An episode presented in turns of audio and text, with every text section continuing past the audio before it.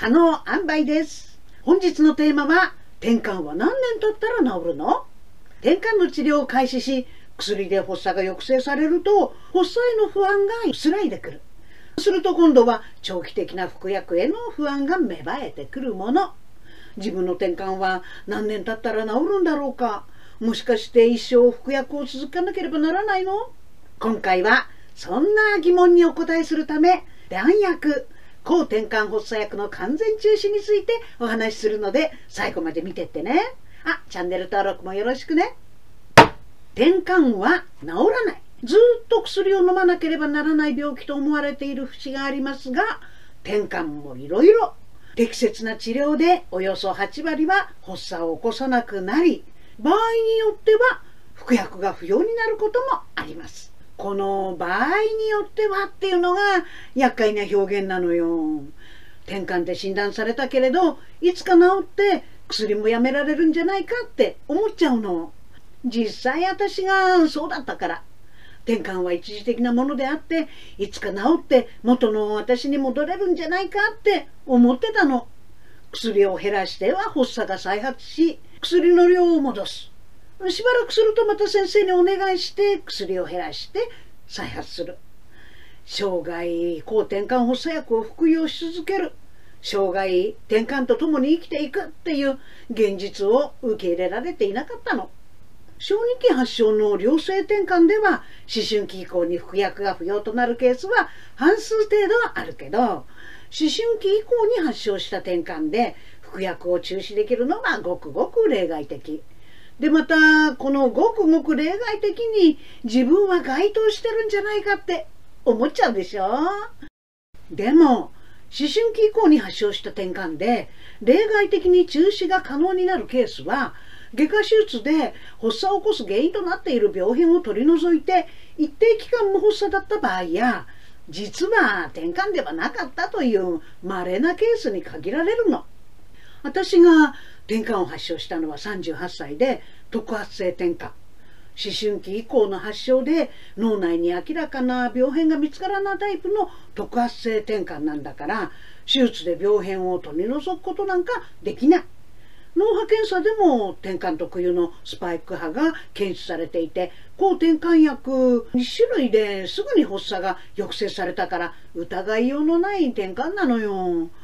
例外的なケースにかすりもしてないから薬の完全中止が成功する確率なんて宝くじを当てるようなもん。思春期以降に発症する転換は弾薬後に発作を再発しやすいから賭けみたいなもん。賭けに出れば負ける可能性が高いけど賭けなければ負けることはない。今薬で発作が完全に抑制できてるなら弾薬を試みなければ再発する可能性は低いまま。弾薬を試みるっていうことは発作が再発する可能性がかなり高いってことを理解する必要があるわ。服薬中止を検討できる条件は思春期より前に発症した。発達に遅れがない。発作が3年以上出ていない。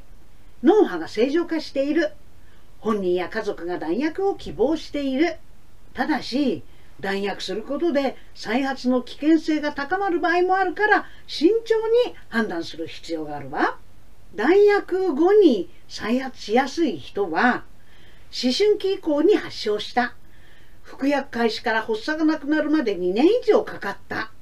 第一選択薬が効かなかった。多剤併用している。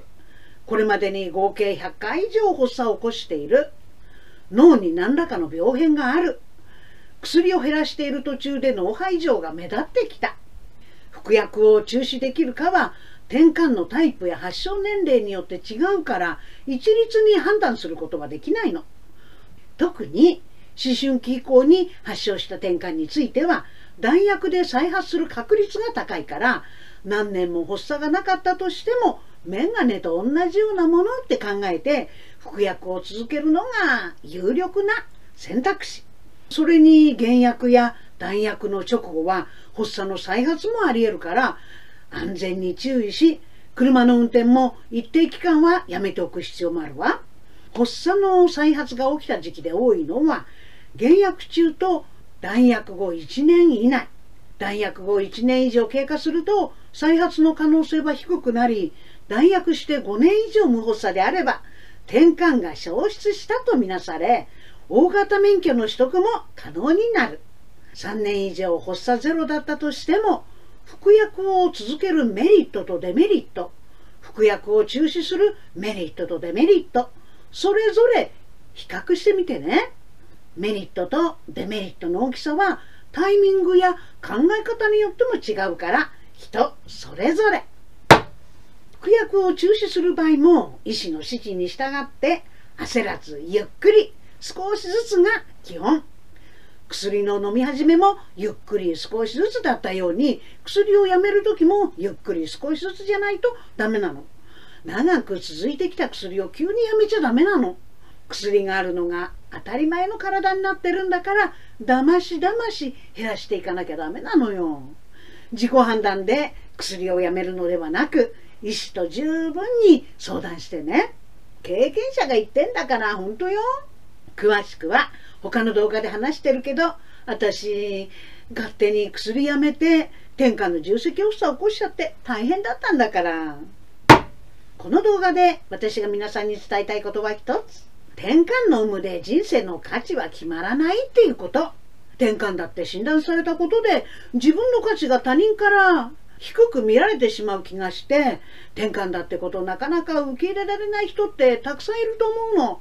実際私もそうだった時期があった。薬を飲まなくてよくなるならそれに越したことはないけれど弾薬にこだわりすぎてしまうことで歯車がうまく回らなくなってしまうことだってある。転換とともにどう生きていくか。そういうことときちんと向き合うことの方が大切なの。